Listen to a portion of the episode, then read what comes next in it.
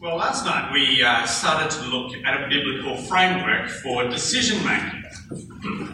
And I proposed a model where options can be categorised as right or wrong, and also along a trivial important axis.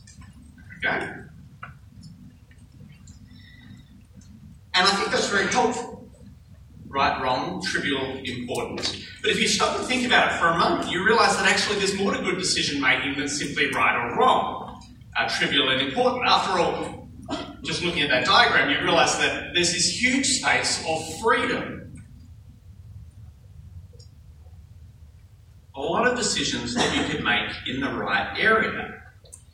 See, if you're a single woman here, you can literally marry any guy in this room, provided that they're single and they're Christian, and assuming they want to marry you. But does that mean that all the blokes in this room are equally wise options? I would like to suggest no. Because some of them are pretty immature. Some of them are a little selfish.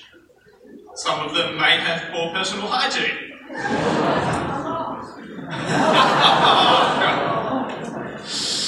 Now, let me be clear, there is nothing wrong with marrying someone like that. That is not immoral. It's not ungodly.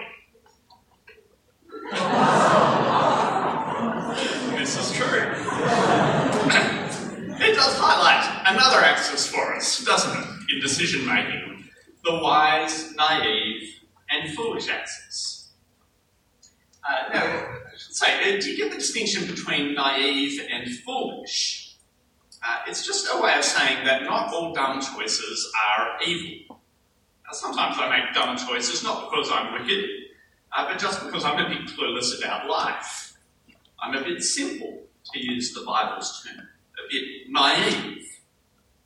So here it is from the start of the book of Proverbs. Proverbs chapter 1, verse 1. Actually, why don't you come with me to Proverbs 1, verse 1?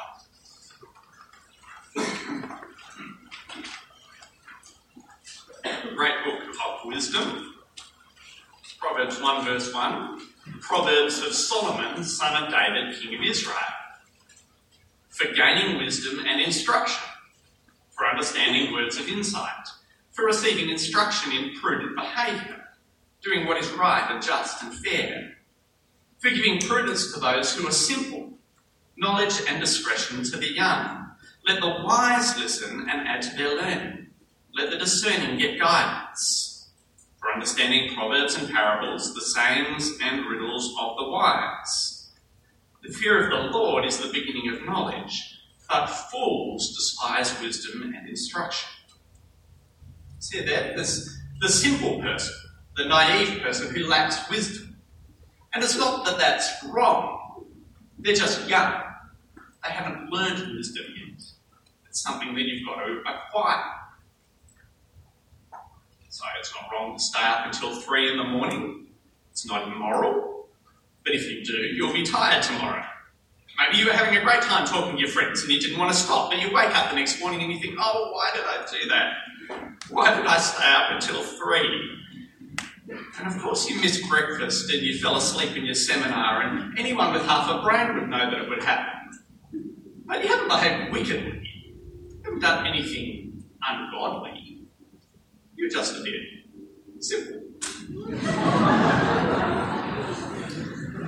The fool, however, is different. The fool is not naive. The fool is wicked. The fool may well know that if he stays up till 3 in the morning, he'll be exhausted. But he does it anyway, because he doesn't care about staying awake in his seminar. He doesn't care about the things of God. And when someone says it might be a good time to go to bed now, he despises wisdom and he goes to Macca's instead, because stuff you. Who are you to tell me what to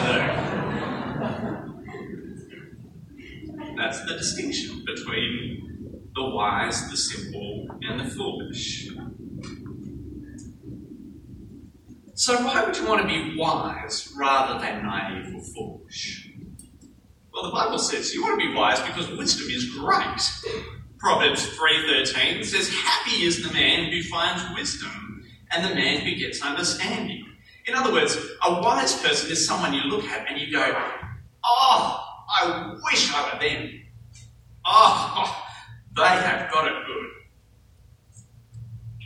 Proverbs 19 verse 8, he who gets wisdom loves himself. Here's another one, Proverbs 24, 13 to 14. My son, eat honey, for it is good, and the drippings of the honeycomb are sweet to your taste. Know that wisdom is such to your soul. If you find it, there will be a future, and your hope will not be cut off. This kind of sounds like Winnie the Pooh, doesn't it? Sort of raving about honey. But the point is that wisdom is not like eating Brussels sprouts. It's not the sort of thing that your parents can't make you do against your will, and, you know, it's sort of being wise is a kind of heroic but ultimately miserable kind of undertaking. No, wisdom is delightful. It is like Winnie the Pooh sitting there with his tub of honey and just hoeing into it.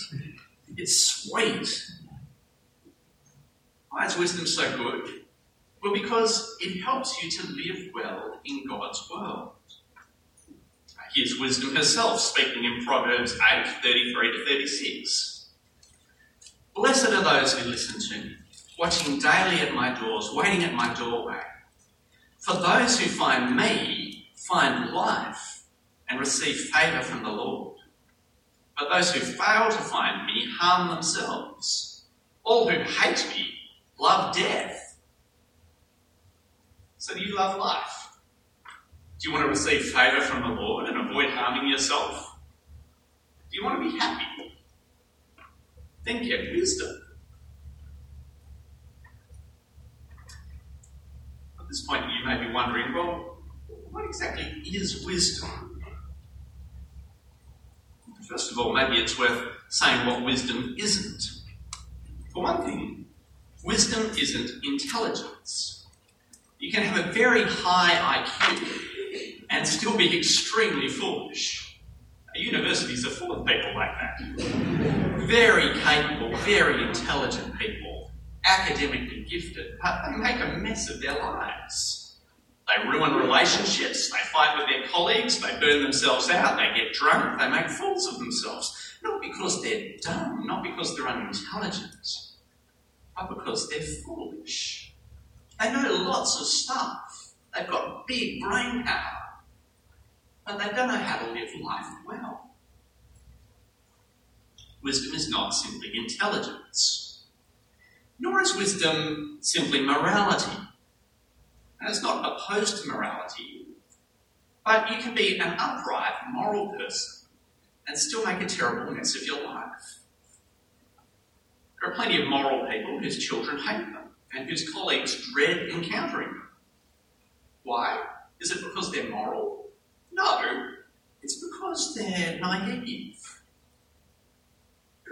They're keeping God's commands, but they don't seem to quite get why God gave them in the first place. They don't really understand how things work. They don't get that there's more to navigating life than simply rigidly keeping the commands. They don't get that the commands outline a general shape, the boundaries, but there's this whole area of freedom that you need to navigate well that requires wisdom. How do people actually tick? How do they work? How do I apply their commands, the insights that God has given in this particular situation? Do I tell the truth here, or do I stay silent? Now, what should I do? Wisdom's not intelligence. It's not exactly morality either. And thirdly, it's not whatever makes you happy. See, I said before that wisdom will make you happy, but that doesn't mean that everything that makes you happy is wisdom. See, people are constantly looking for happiness in all sorts of different ways. Sex, drugs, rock and roll, Facebook, YouTube, pornography, ice cream, whatever. And it's true that all those things will give you a buzz. After all, Proverbs 15:21 says, folly is a joy to him who has no sense. Yeah, there's plenty of people who find great delight in doing really, really foolish things because they're foolish. Plenty of stuff will make you happy for a time, but it doesn't last. You decide you're going to watch one sort of 3-minute cat video on YouTube, and suddenly you're 2 hours into watching cats fall off benches. and you're hating yourself. I should have been studying. I've got an exam tomorrow.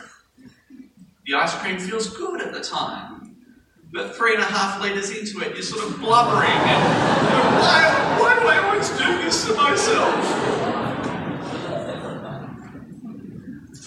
Plenty of stuff brings temporary happiness, but it's not ultimate and eternal happiness. Because it's not actually living in line with reality. It's running against our nature and purpose, what God made us like and what he made us for. What we're ultimately made for is knowing God. Living in line with that reality is what brings ultimate and eternal happiness. Wisdom is not intelligence, it's not morality, it's not whatever makes you happy. And lastly, wisdom is not exactly a law of the universe.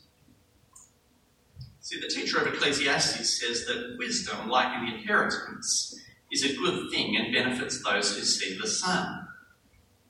But at the same time, he observes that the race is not to the swift or the battle to the strong, nor does food come to the wise or wealth to the brilliant or favour to the learned. But time and chance happen to them all. Yeah, generally speaking, if you're wise, you're going to make better decisions in life. Life will go better for you. But it's not a law of the universe like gravity or something. It's not an ironclad guarantee that if you're wise, life will just go fantastically. Even the wisest navigators get sunk in the biggest storms. So if wisdom isn't intelligence or morality or whatever makes you happy or a law of the universe, then what on earth is it? Well, come to Proverbs with me again. Proverbs chapter 8.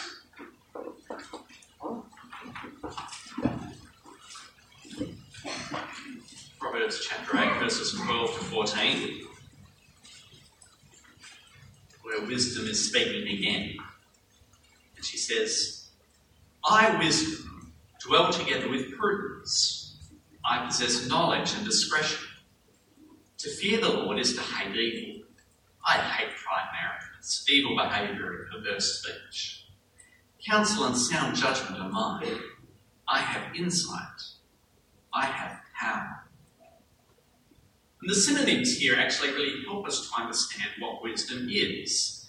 You can see one there in verse 12, which the NIV puts as prudence, which is actually a terrible translation, because the word is actually craftiness. It's the word that's used of the serpent in Genesis chapter 3, verse 1. Now, the serpent was more crafty than any of the wild animals the Lord God had made. The serpent wasn't evil because he was crafty. He was evil because he was evil. And he used his craftiness for evil ends. But his craftiness was about knowing how to get what he wanted. That's what the word translated prudence means here. Knowing how to, this is what I want to get, how do I get there? It's the same with the word translated here as discretion. It's actually about schemes, knowing how to plan something out and execute it successfully. It's project management. That's wisdom. Or down in verse 14, I have insight, I have power. Now that is a good translation. Insight is about seeing into people and situations, understanding what is really going on here. How does this actually work? And power, well, it's about the ability to get work done. Wisdom is not just theoretical knowledge, it's applied. See, your mechanic probably never went to uni, but when it comes to cars, they are far, far wiser than you. Why? Because they have insight. They get how cars work, and they have power. They know how to fix it, and they probably have craftiness as well. They know how to get the maximum money out of you. There are kids who grow up in places like South Central Los Angeles, one of the most violent areas in America. And they might fail every class at school, but they know how their world works. They know which people and places to avoid. They know when to stay silent and when to speak up. That is wisdom. You wouldn't last a week there. Wisdom is about becoming competent with regard to the realities of life.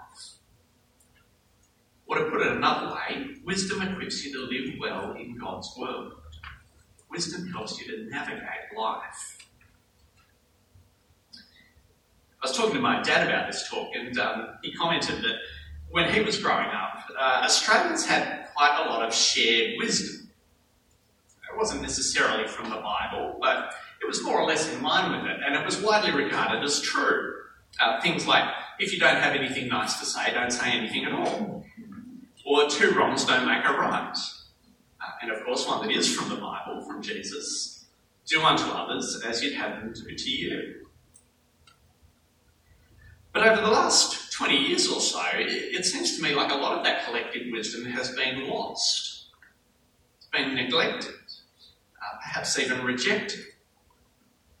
A modern Australian proverb might be, if you don't have anything nice to say, say it on Twitter. Two wrongs are the only way of making a right. Do unto others before they do unto you. Modern Australia is not a society that is renowned for its wisdom. In fact, our modern obsession with rights, although it has a Christian basis, has actually morphed into something that I think is anti-wise. We're so obsessed with having the freedom to do something, the freedom to do whatever we want, that we very rarely stop to ask if we should do what we want. Our world has a lot of problems because we are not wise. We don't know how to live well in God's world. We don't know how to navigate life because we've turned our backs on wisdom. Now, I reckon a helpful way for us to dig deeper into wisdom tonight, and some of its implications for guidance, is to take a look at someone widely regarded as the wisest person who'd ever lived, namely Solomon, the son of David, king over Israel. We saw in the reading tonight from 1 Kings chapter 3, that when Solomon became king, the Lord appeared to him in the night and said, ask for whatever you want me to give you. Now, you might like to come back with me to that reading, to 1 Kings chapter 3.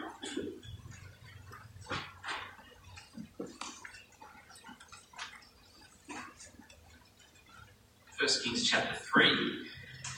The Lord appears to Solomon, ask for whatever you want me to give you. And in chapter 3, verse 6, Solomon answers, you've shown great kindness to your servant, my father David, because he was faithful to you and righteous and upright in heart. You've continued this great kindness to him and have given him a son to sit on his throne this very day.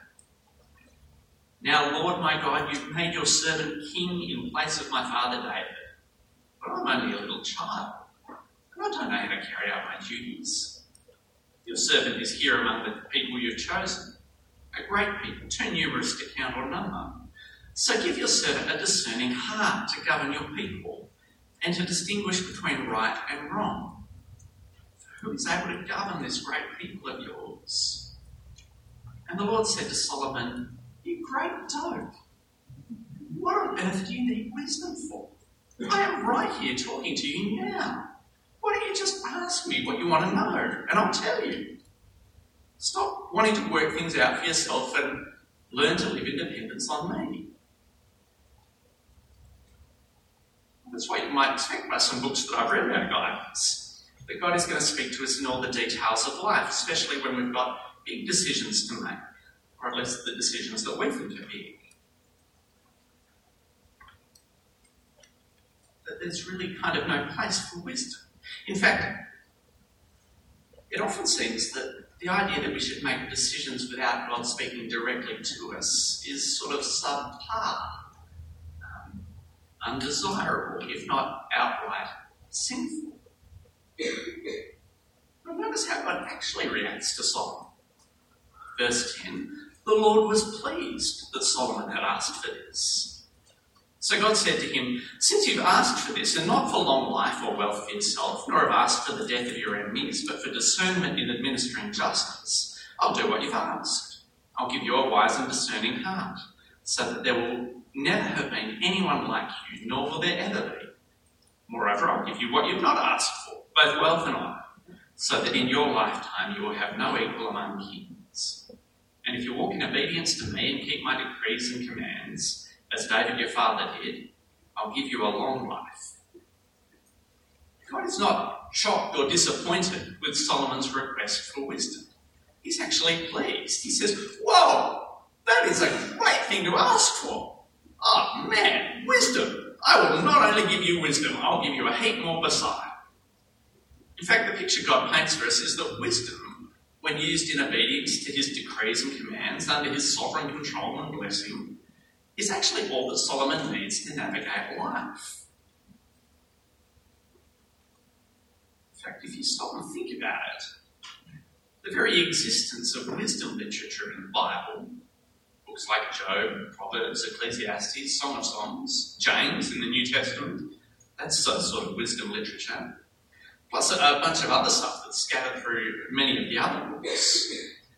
I think it shows that the idea that God normally guides through some kind of direct communication, dreams, visions, still small voice, impressions in my head, must be wrong. Now, do hear what I'm saying. I'm not saying that God never guides those ways, or that if those things have happened to you, that you're somehow deluding yourself. No, God may very well have done those things for you. He may very well have given you a vision or a dream. He may have well given you an impression that turned out to be right. And if he has, then praise God for that. What a useful thing to have. But if that is how God normally guides, then you wouldn't actually need wisdom at all, would you? You just need to do what God says.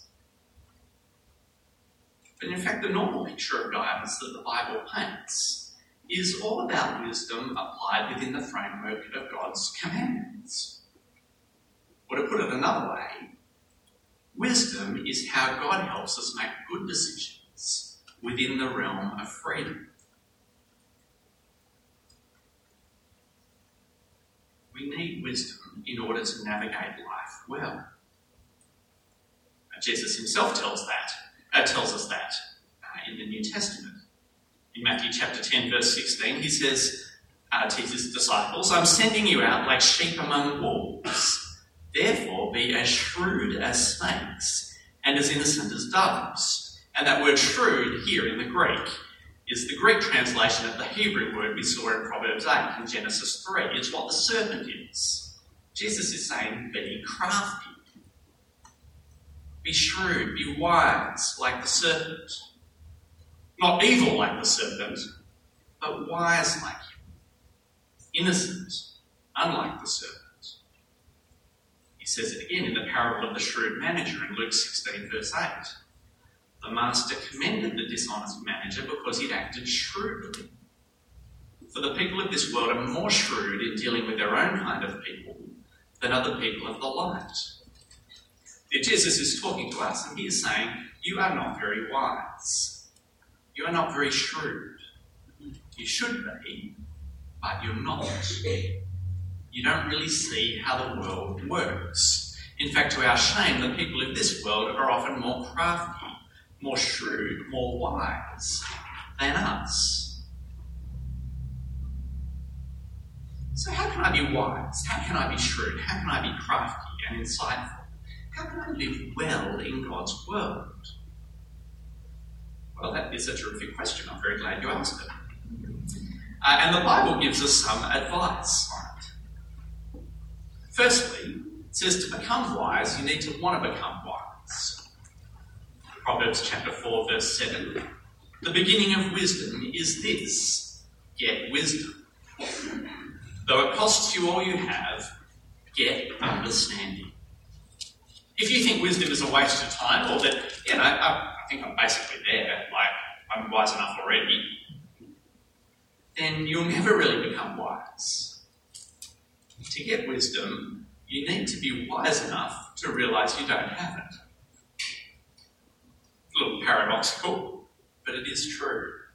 To be wise, you need to be wise enough to know that you're not. But let's assume that you do want wisdom. You've seen the value of it. You want to become a wise person. Well, how can you get it?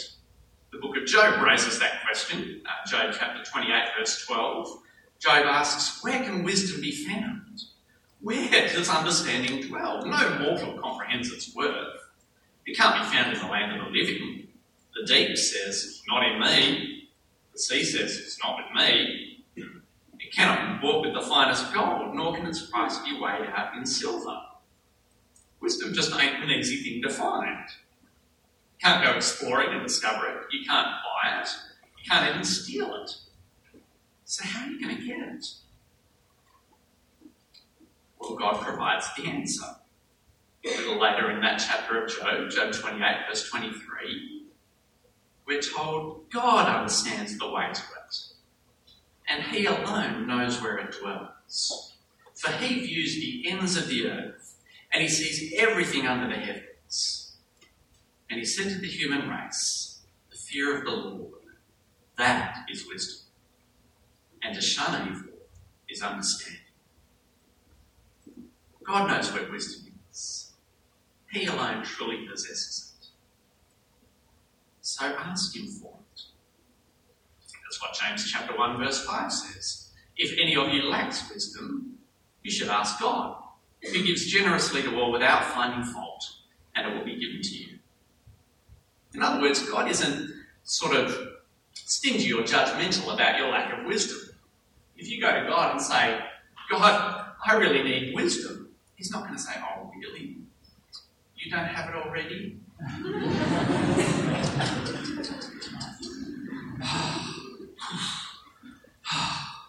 All right, well, maybe a little bit.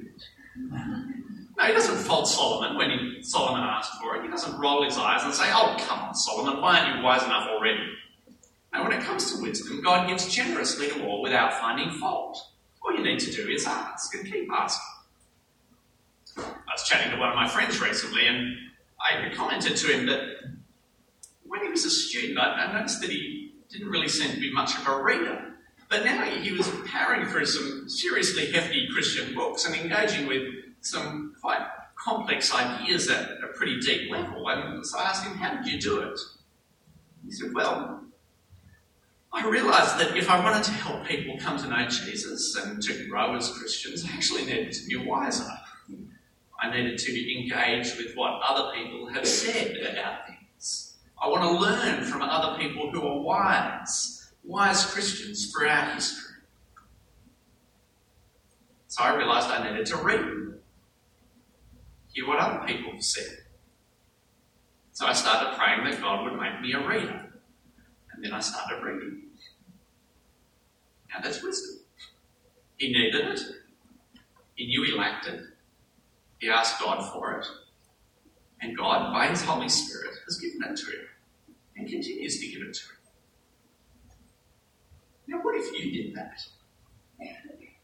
Apparently, I read this in the 12 Ways Your Phone is Changing You book, a very good book, that the average user of Facebook of Facebook products, that is Facebook, Messenger and Instagram, spends 50 minutes a day on them.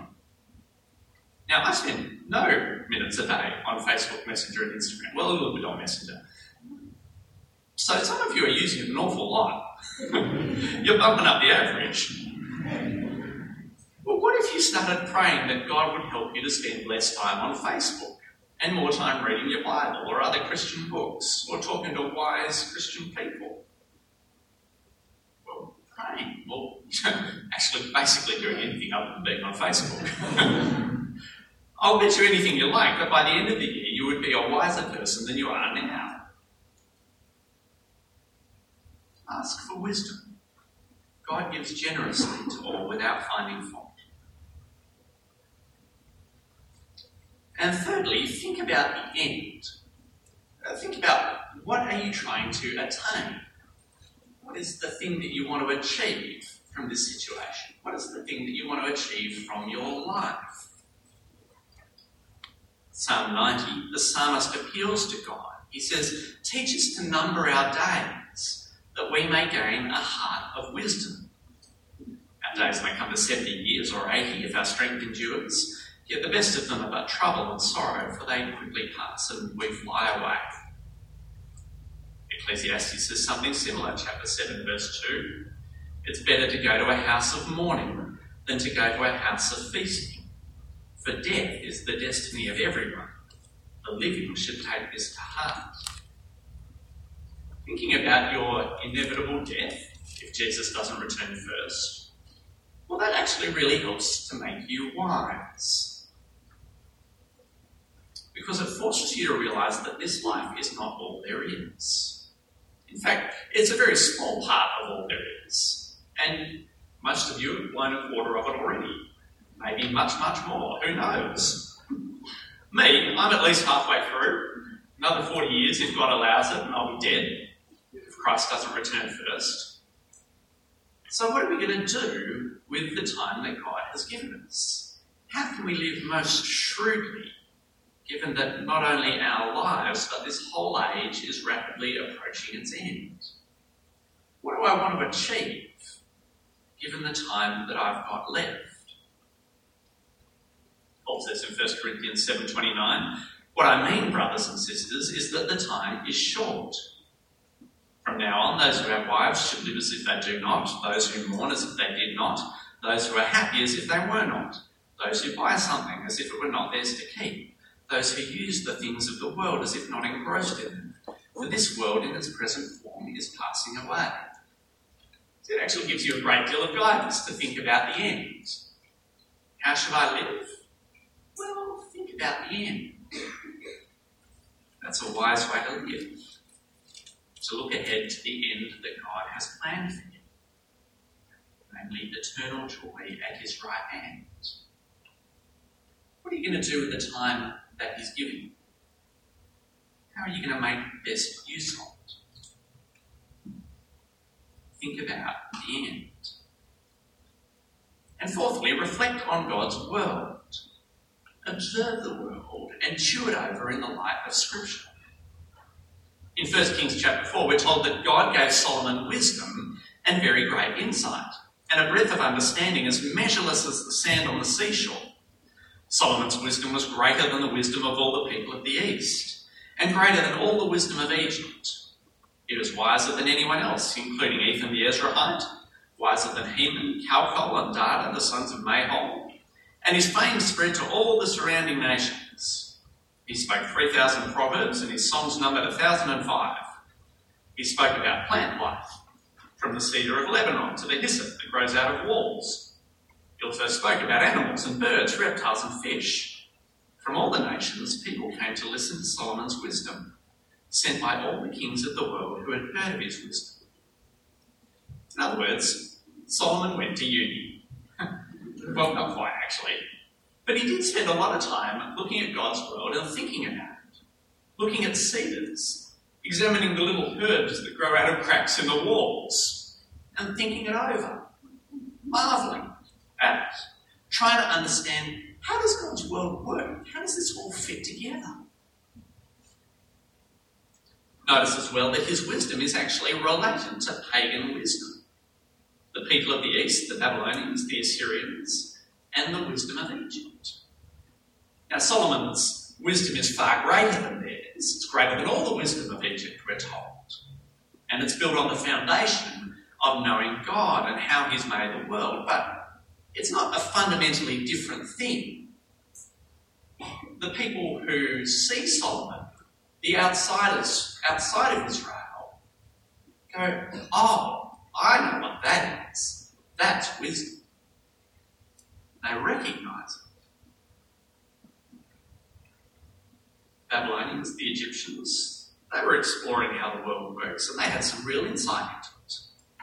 Same with your non-Christian lecturers.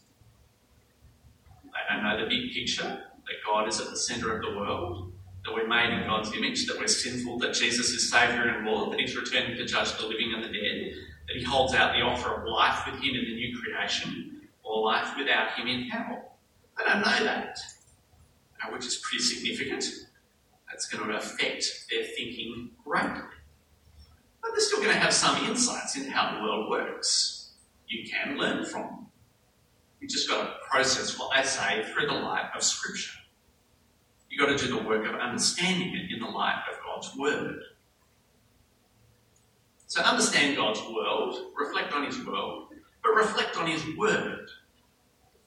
Hopefully you've started to see this week that as we study God's word, as we reflect on it and chew it over, we actually start to become increasingly wise.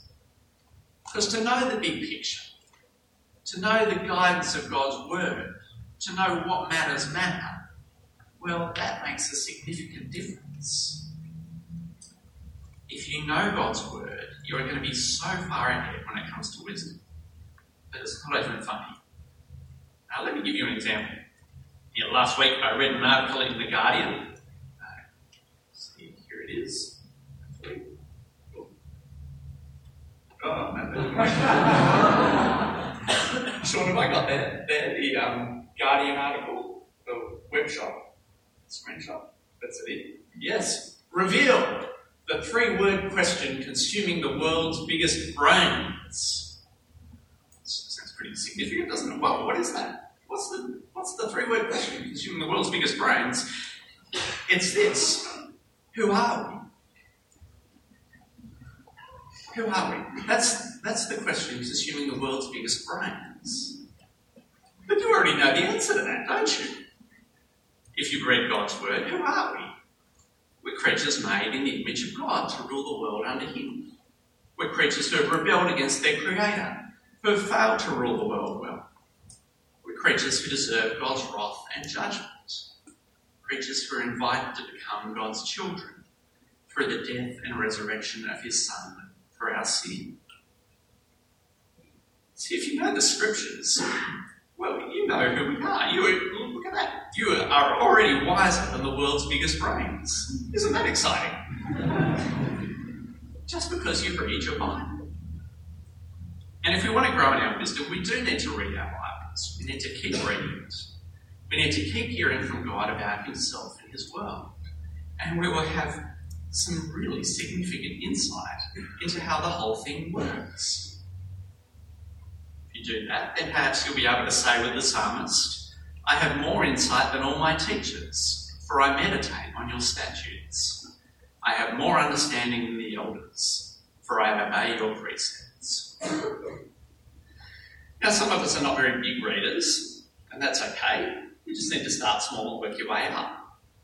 A few years ago, I met a bloke who's about my age.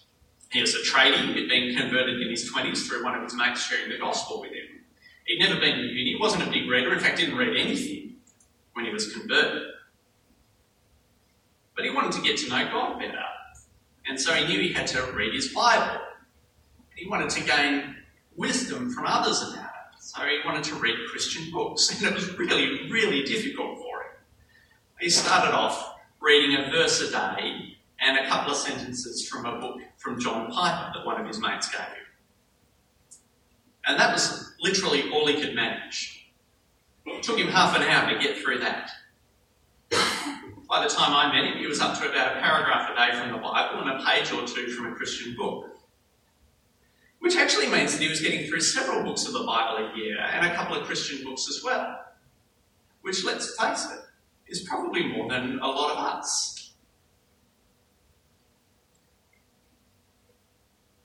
Read your Bible.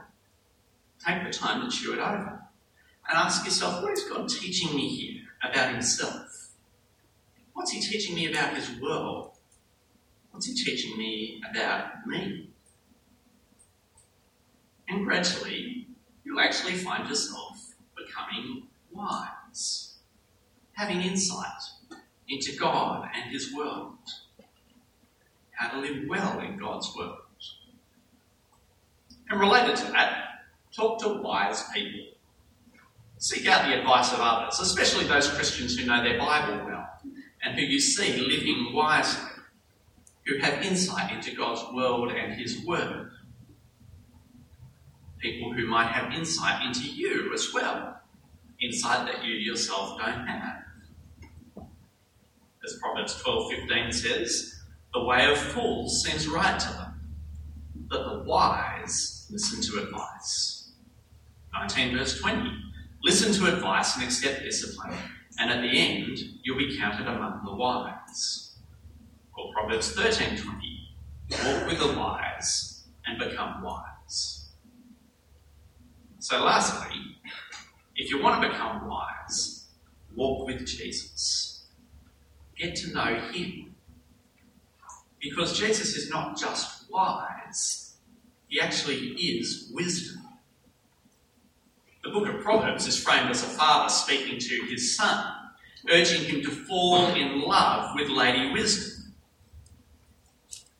But is that personification just a literary device? It's certainly a literary device, but does it point to something more? I think it does. It points us to the truth that wisdom is ultimately much more than knowledge. That wisdom is ultimately a person who we fall in love with, a person that we're looking forward to being married to for eternity, the person of the Lord Jesus Christ. Jesus says in Luke 11:31, "The Queen of the South will rise at the judgment with the people of this generation and condemn them, for she came from the ends of the earth to listen to Solomon's wisdom. And now something greater than Solomon is here." What's the something greater than Solomon that's here? It's Jesus.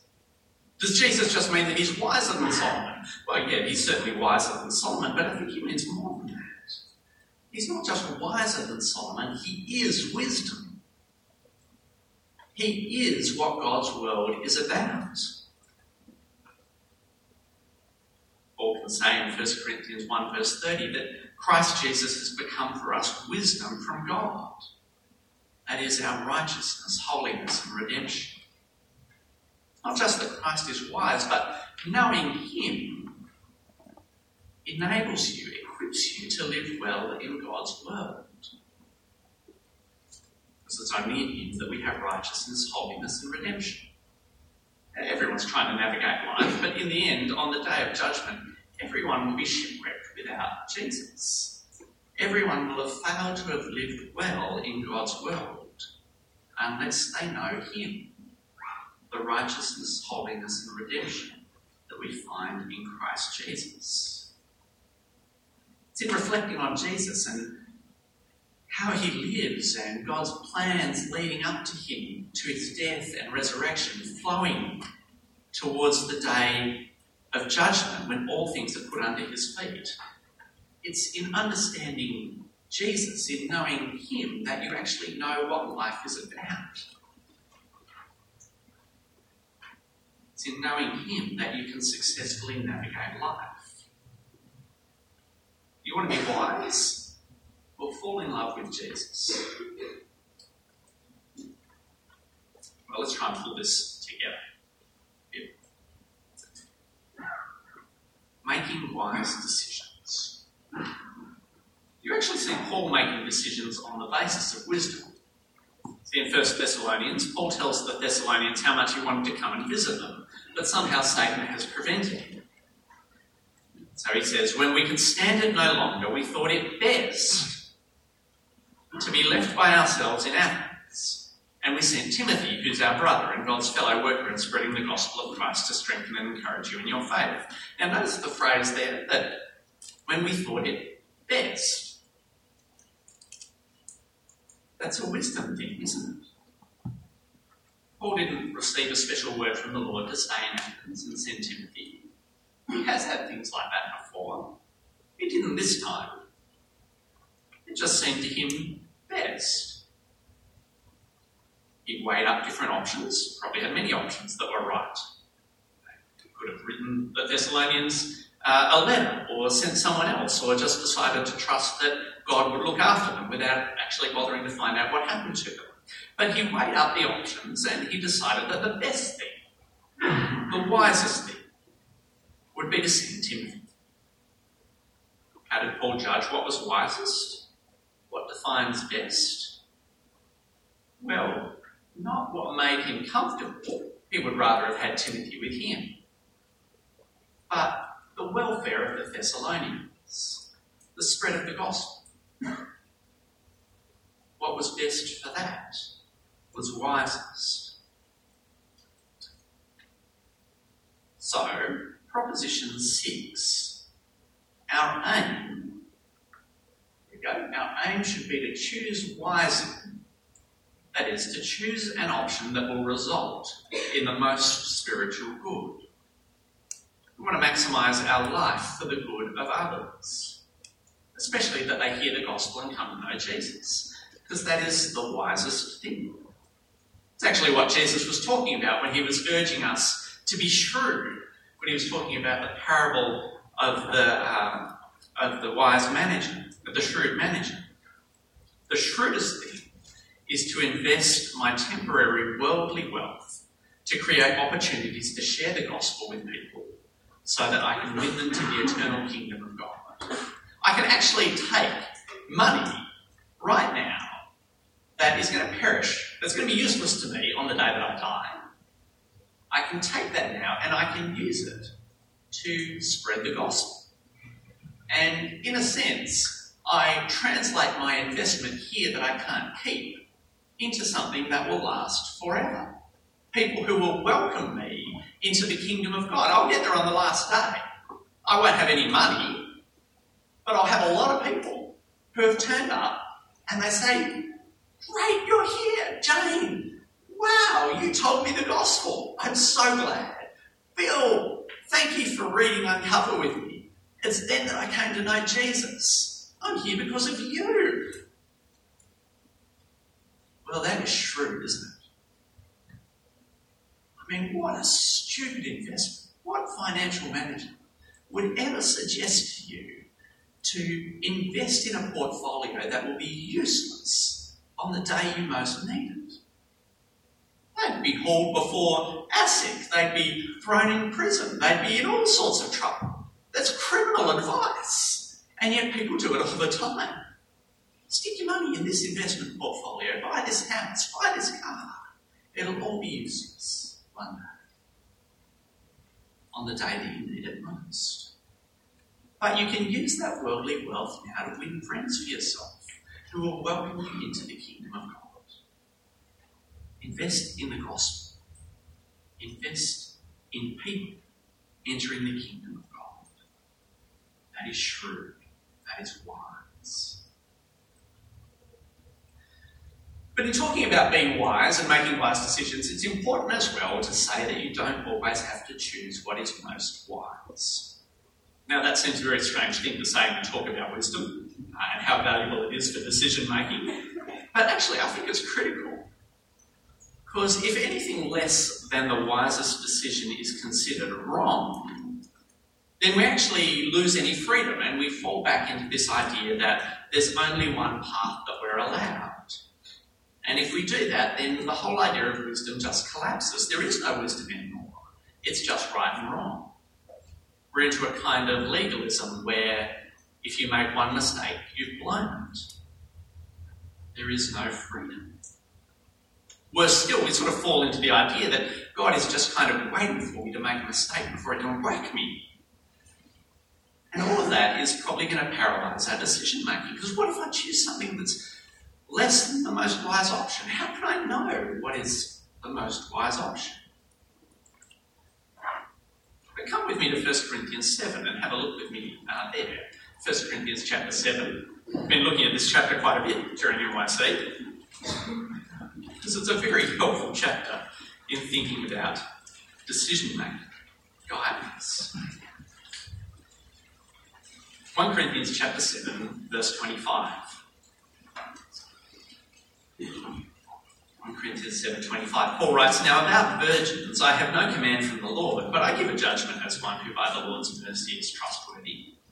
Because of the present crisis, I think that it's good for a man to remain as he is. Are you pledged to a woman? Don't seek to be released. Are you free from such a commitment? Don't look for a wife." This is wisdom from someone trustworthy, by the grace of God, someone through whom God is speaking. And what is God's advice? Well, he says, don't get engaged, don't look for a wife. That would be the most wise option, not to get engaged, not to look for a wife. But, verse 28, if you do marry, you've not sinned. And if a virgin marries, she has not sinned. But those who marry will face many troubles in this life, and I want to speak to this. You see what Paul's saying? He's saying that not getting married is the most wise option in this situation. Just don't get married. Much better situation. But you don't have to do it. This is his advice, but you don't have to follow it. Why? Well, because God wants us to be free. On the one hand, he wants us to be free from concern. Verse 32, I'd like you to be free from concern. An unmarried man is concerned about the Lord's affairs, how he can please the Lord. But a married man is concerned about the affairs of this world, how he can please his wife, and his interests are divided. An unmarried woman or virgin is concerned about the Lord's affairs. Her aim is to be devoted to the Lord in both body and spirit. But a married woman is concerned about the affairs of this world, how she can please her husband. On the one hand, he wants us to be free to serve the Lord, and on the other hand, he wants us to be free to serve the Lord. Verse 35, I'm not saying this for your own good. I'm saying this for your own good, not to restrict you, but that you may live in a right way in undivided devotion to the Lord. If anyone's worried that he might not be acting honourably toward the virgin he's engaged to, and if his passions are too strong and he feels he ought to marry, he should do as he wants. He's not sinning. They should get married. But the man who has settled the matter in his own mind, who's under no compulsion but has control over his own will, and who's made up his mind not to marry the virgin, this man also does the right thing. So then he who marries the virgin does right, but he who does not marry her does better. That's wisdom, isn't it? Well, wisdom categories. What's the better thing to do? Don't get married. But you don't have to do the better thing.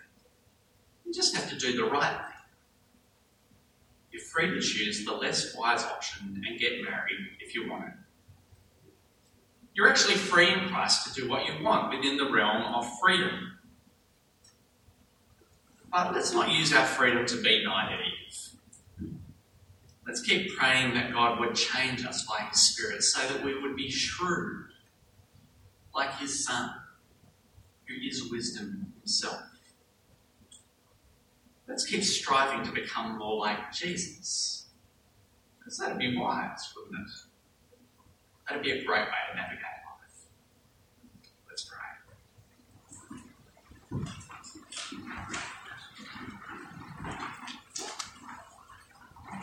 Heavenly Father, we do thank you for the freedom that we have in Christ Jesus. Thank you that in him we know what life is about. We know you. We know your world.